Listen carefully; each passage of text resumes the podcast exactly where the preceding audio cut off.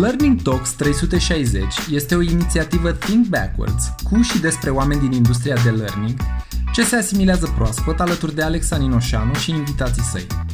În episodul de astăzi am continuat conversația despre motivație cu Mihaela Ioniță de la Coca-Cola Hellenic Bottling Company. Dincolo de aspectele legate de motivație, am dezbătut și de ce e mai important ca oricând să comunicăm într-un mod personal, autentic și transparent dacă vrem să construim încredere. Ne-am aventurat și în câteva lucruri pe care le putem face pentru a susține motivația echipei și ce înseamnă leadership în contextul actual.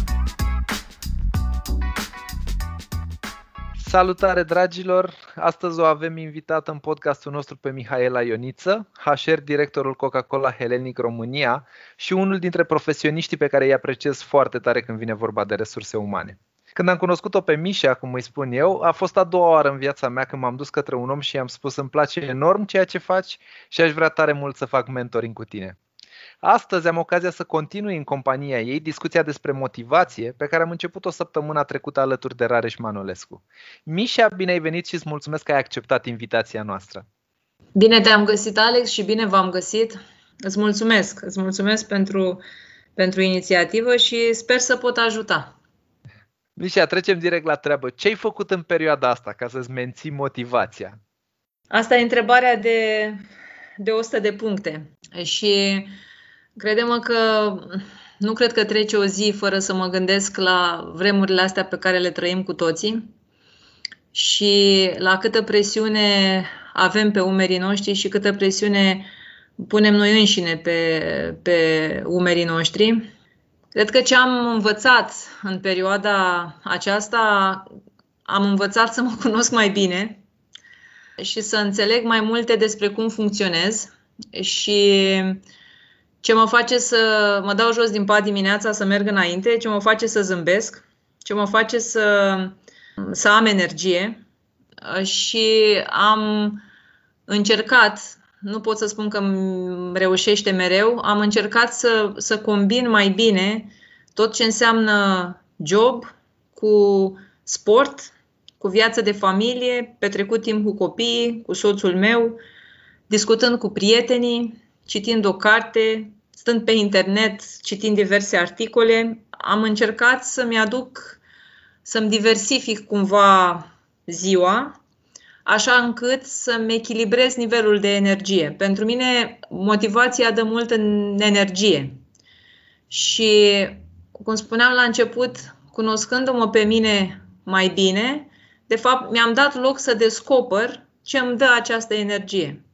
Am descoperit, uh, am redescoperit sportul. Eu alerg de ani de zile, da, pe afară în aer liber. Iată că pandemia și aici mi-a adus o barieră. Am reușit să înlocuiesc alergatul cu alt fel de sport în casă. Am descoperit cărți, citesc tot felul de lucruri pe care înainte poate nu le, nu le citeam.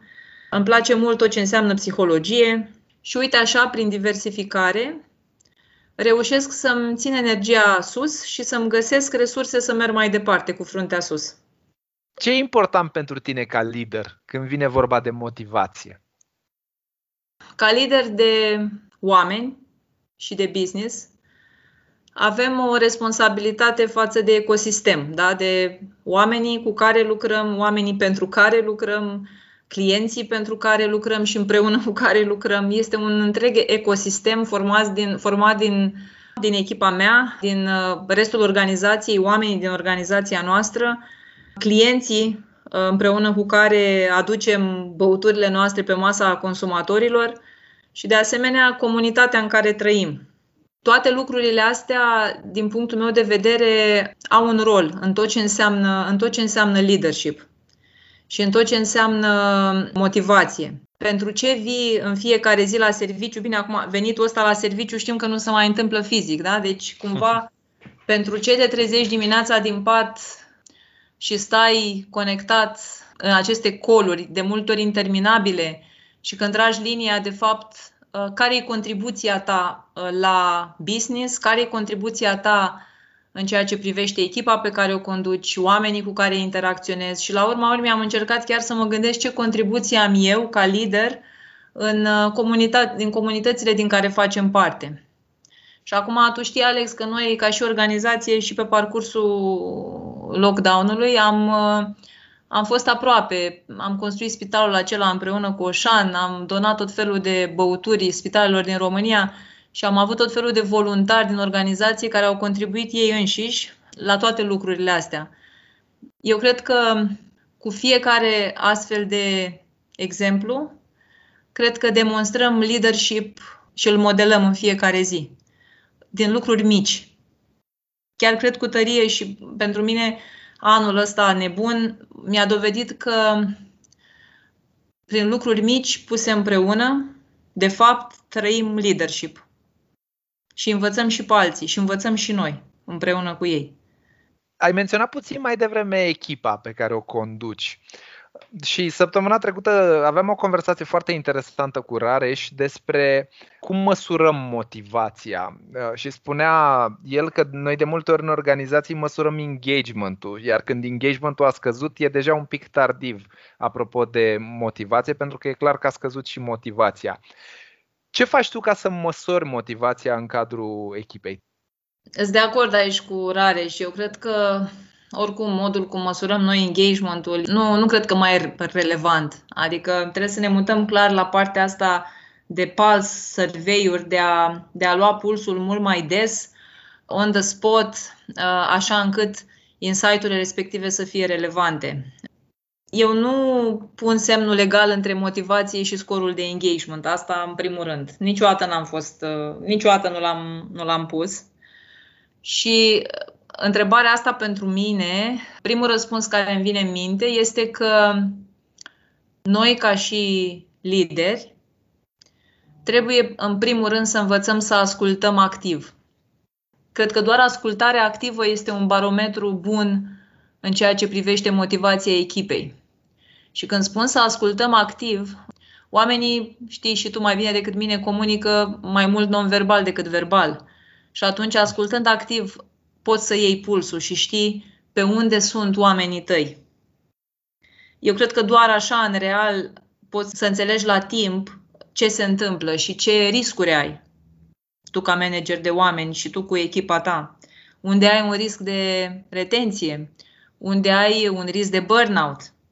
Și de asemenea să, să și înțelegi uh, și să te bucuri și tu de momentele alea de bucurie ale oamenilor din echipa ta. Și chiar, uite, asta chiar vreau să o, să o repet, pentru că eu îmi dau seama pe zi ce trece că aceasta este cheia. Ascultarea activă și, nu știu cum îi spun eu, păsarea. Chiar să-ți pese de omul tău. Cred că lucrurile astea două combinate uh, fac mai mult decât orice survey sau acțiune de măsurare a engagementului organizațional. Și cred că dacă fiecare dintre noi am face acest lucru mai bine decât îl facem astăzi, fie că suntem noi lideri în organizație, fie că suntem membri din echipă, eu cred că noi, ca și cultură organizațională și ecosistem, avem doar de câștigat. Când vine vorba de măsurat, am înțeles, dar cu susținerea motivației în cadrul echipei, ce faci? Cum abordezi perspectiva asta? La tu niște întrebări mai simple, așa, nu, nu ai găsit pentru astăzi. Mai e, e greu, eu nu știu, dacă, dacă există vreo rețetă sau niște cărți care să-mi dea niște rețete, cre, crede-mă că le-aș cumpăra pe toate și le-aș citi pe nerăsuflate. Din păcate, nu, eu nu cred că există vreo rețetă. Cred că e totul foarte personal și trebuie personalizat. Sau person, da, personalizat. Sau personalizată ca abordare. Um, ceea ce fac eu și am încrederea că fac bine pentru că am calibrat acest lucru cu echipa mea și am primit feedback, este că de fiecare dată spun lucrurilor pe nume într-un mod personal, autentic și transparent. Și credem, ca să ajung aici, am trecut prin multe, prin multe etape. Inițial mă gândeam că dacă le spun așa, pun mai multă presiune pe umerii lor și eu ca lider ar trebui tocmai să-i, să-i apăr, nu? Să nu pun presiunea aceasta poate inutilă. Și am primit feedback-ul că Mișa e ceva ce ne ascunzi. Și atunci am înțeles că lucrurile nu pot fi altfel decât așa cum sunt. Și atunci um, am învățat să spun lucrurilor pe nume într-un mod, uh, adică cu empatie, dar într-un mod transparent, uh, autentic. Sunt un loc să fiu vulnerabilă și să fiu un om, așa cum sunt, cu bune, cu rele, cu emoții, cu frici, cu curaj. Deci prima chestie pe care o fac este să spun lucrurilor pe nume într-un mod autentic, așa cum sunt eu. Și cu empatie. E important cuvântul empatie. Al doilea lucru pe care îl fac este să vorbesc cu oamenii, cu echipa mea de direct reports. Am tot felul de unul la unul, avem și întâlniri de echipă foarte dese, aș spune. În pandemie ne întâlneam în fiecare dimineață. Acum ne vedem cam de trei ori pe săptămână cu toți, avem o oră și folosim aceste instanțe pentru a trece operațional prin ce avem de livrat uh, și să știi că de fiecare dată las loc și unui chit-chat, unor discuții care poate în vâltoarea deadline-urilor și a tascurilor, poate că nu-și găsește locul de fiecare dată. Dar uh, niciodată nu-mi pare rău să-i fac loc. Și las loc să mai și ventilăm, cum am denumit această sesiune, că se emoții, că e stres, nu știu, că ne gândim ce am făcut în weekend sau ce vom face la iarnă. Cred că momentele astea sunt importante și creează și un capital de încredere în echipă și un, un capital de încredere, când spun asta, mă, mă gândesc la omul să simtă că aparține unei echipe care e plasa lui de siguranță și o echipă în care este acceptat așa cum e și că nu toate zilele sunt bune. Ai putea spune că e un element de, nu știu, diversity și inclusion, dar eu, eu o numesc simplu echipa noastră să fie matca la care poți să vii știind că nu e judecat și poți să vii să te reîncarci ca să poți să mergi mai departe în business și să dai mai departe energie. Eu consider că echipa de HR este pentru business și lucrează în business. Și atunci, în HR, tu trebuie să vii la Calanava mamă să-ți iei resurse ca să poți să mergi mai departe. Deci asta e a doua chestie pe care o fac. Inițial am făcut-o intuitiv, după care m-am gândit că uite că nu strică, hai să am vorbit chiar cu membrii echipei mele, hai să ne mai luăm timp să mai și vorbim, să ne mai și, fără să avem neapărat un, presiunea unui deadline, știi? Al treilea lucru care mi este foarte greu e să nu pierdem contactul ăsta uman, mai ales acum că lucrăm de acasă de atâtea luni și nu ne-am mai văzut la față de atâtea luni mă tot gândesc cum să facem să nu pierdem contactul. Și nu știu, de la chestii simple, hai să punem video, nu contează că nu avem fața da, pusă, între ghilimele, hai să stăm pe video, hai să ne vedem, hai să vedem ce și-a mai schimbat uh, Maria în bucătărie sau Adi în living. Chestii mărunte, chestii, nu știu, care țin de natura umană și care sunt importante. Mi-e foarte dor să ne vedem la față. Mi-e foarte dor. Adică nu știu, mi-e foarte dor să pur și simplu să stăm de vorbă la o cafea, mi-e dor să ne luăm în brațe și mă tot gândesc cum să facem să nu pierdem conexiunea. Așa aici chiar m-ar ajuta Alex și din invitații pe care i-ai avut și o să-i mai ai, chiar voi avea și eu de învățat la acest capitol. Cred că merită așa o întrebare sau o sesiune pe topicul cum să nu pierdem conexiunea cum să nu pierdem partea asta de partea umană. Cu siguranță, cu siguranță. E ceva, un subiect în jurul căruia am conversații cu foarte, foarte multă lume în perioada asta și mă bucur că a ajuns cumva natural conversația aici și mă bucur că ai menționat zona de vulnerabilitate și de încredere. Aș vrea să știu care e opinia ta și cum putem uh, susține echipele nou formate în perioada asta, uh, în special pe zona asta de încredere, pentru că la echipele care erau formate dinainte de pandemie exista un oarecare capital de încredere. Uh, însă cele care s-au format în perioada asta și am auzit de multe organizații unde sunt oameni care și-au început cariera în echipe la începutul pandemiei, în martie, și până în prezent nu și-au văzut colegii la față nici măcar o dată face-to-face. Iar acolo încrederea și colaborarea are de suferit. Spot on. Uh, cred că aceasta este una din prioritățile la care comunitatea de HR din lume are de lucrat anul viitor. Consider că toate procesele de people trebuie regândite în, acest, în această lume hibridă. Trebuie să le regândim cap-coadă și leadership as we know it trebuie și el cumva regândit.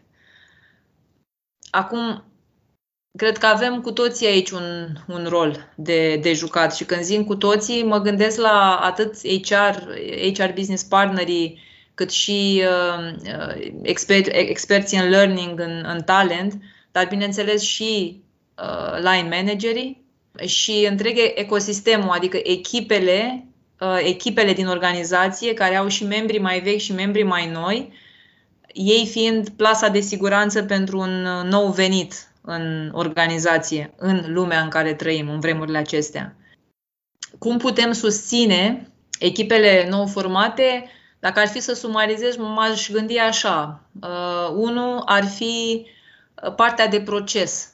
Ne place, nu ne place, este nevoie să avem niște procese definite pentru noua realitate de onboarding, de performance management, bazat pe feedback on the spot, feedback foarte des, performance review nu o dată pe an clar, da? deci mult mai des.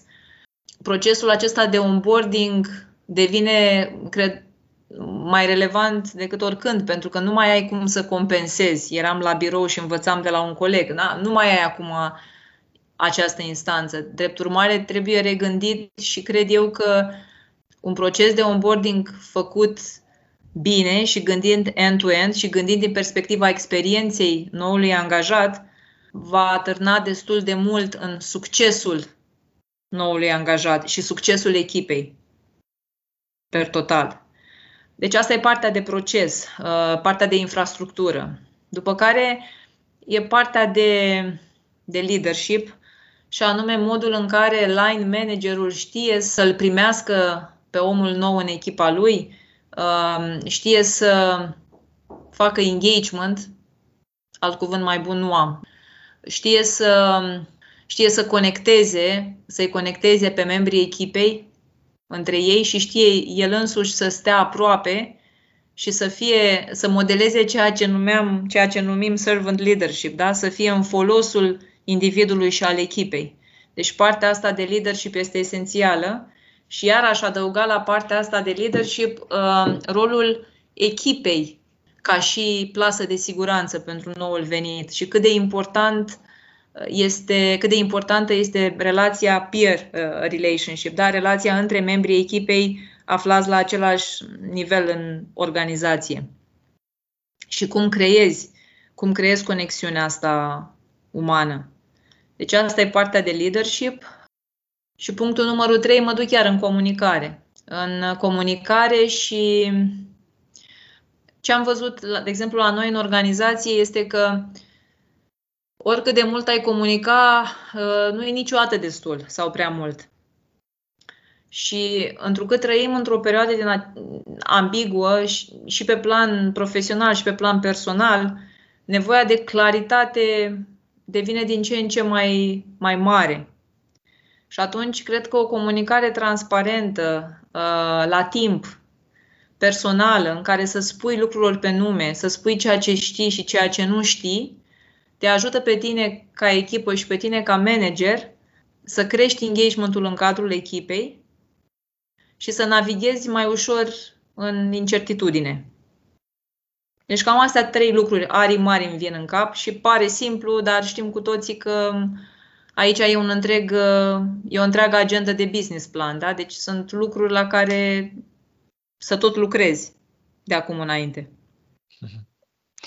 Uh, râdeam cu niște prieteni că am participat la o conferință din asta online. Partea bună a pandemiei e că au devenit mult mai accesibile toate conferințele de resurse umane globale unul dintre speakeri uh, spunea despre cum înainte ne chinuiam să gamificăm procesul de onboarding, acum ne chinuim să-l umanizăm, lipsind uh, componenta asta de, uh, de interacțiune umană și de conexiune directă. Și știi ce mă mai gândeam, Alex, că mai aveam noi discuțiile noastre apropo de partea de capabilities, că vorbim de capabilități din astea funcționale, mm, de leadership sau organizaționale, e foarte mare area aceasta și cred că HR-ul are un, are un rol de jucat în a știi cum e, în a dezvăța ceea ce știai, în a dezvăța rețetele și în a reînvăța poate același lucruri în mod diferit. Apropo de cum faci onboarding, cum faci performance management, cum dai feedback, cum duci un career conversation. Și atunci uh, partea asta de capabilities mm, atârnă din ce în ce mai greu. Și apoi iar uh, capabilities în mediul acesta virtual, digital. Când lumea nu mai are răbdare, ne-am săturat de ecrane, ne-am săturat să ascultăm și atunci cum faci să captezi atenția și să creezi engagement în mediul acesta virtual așa încât angajatul tău și liderii, liderii tăi din organizație să și învețe, știi? Că tot, tot am adus vorba de leadership. Când vine vorba de leadership, cine e modelul tău, dacă ai unul, și dacă da, de ce îl sau o apreciezi? Eu trebuie să recunosc că de-a lungul timpului au fost foarte mulți oameni pe care i-am uh, admirat din perspectiva asta și uh, am încercat să preiau de la ei câte ceva pe măsură ce lucram cu ei sau interacționam cu ei. Mm-hmm. Alex, să știi că și eu am, eu învăț de la, eu învăț, cum să spun, din orice și învăț foarte mult uh, prin a, se cheamă a modela, dacă zic corect, și anume um, îmi iau niște modele, uh, văd cum fac și îmi încerc să ajung și eu la același rezultat, învățând de la ei, uh, dar cumva ducându-mi prin propriul stil ceea ce văd că fac ei bine. Am avut mare noroc uh, în viața asta mea profesională să am niște manageri pe care îi admir uh, și pe care îi voi admira mereu. În momentul ăsta am patru exemple în mintea mea, atât din Coca-Cola Hellenic, dar și din, dinainte. Și îmi dau seama că ce au făcut ei cu mine este ce încerc eu acum să fac cu oamenii mei. Ei mi-au dat foarte mult spațiu. Mi-au dat mult spațiu uh, și încrederea că o să știu ce să fac cu el. Și cumva cu ei și de la ei am învățat partea asta de empowerment. Și cumva mi-am dat seama că dacă tu crezi în oamenii cu care lucrezi și chiar crezi în uh, ce scrie acolo la growth, la growth mindset, că everybody is talent, cred că oferind acest spațiu și încredere, oamenii vor da înapoi, oamenii vor crește în rol, oamenii nu îți vor înșela așteptările.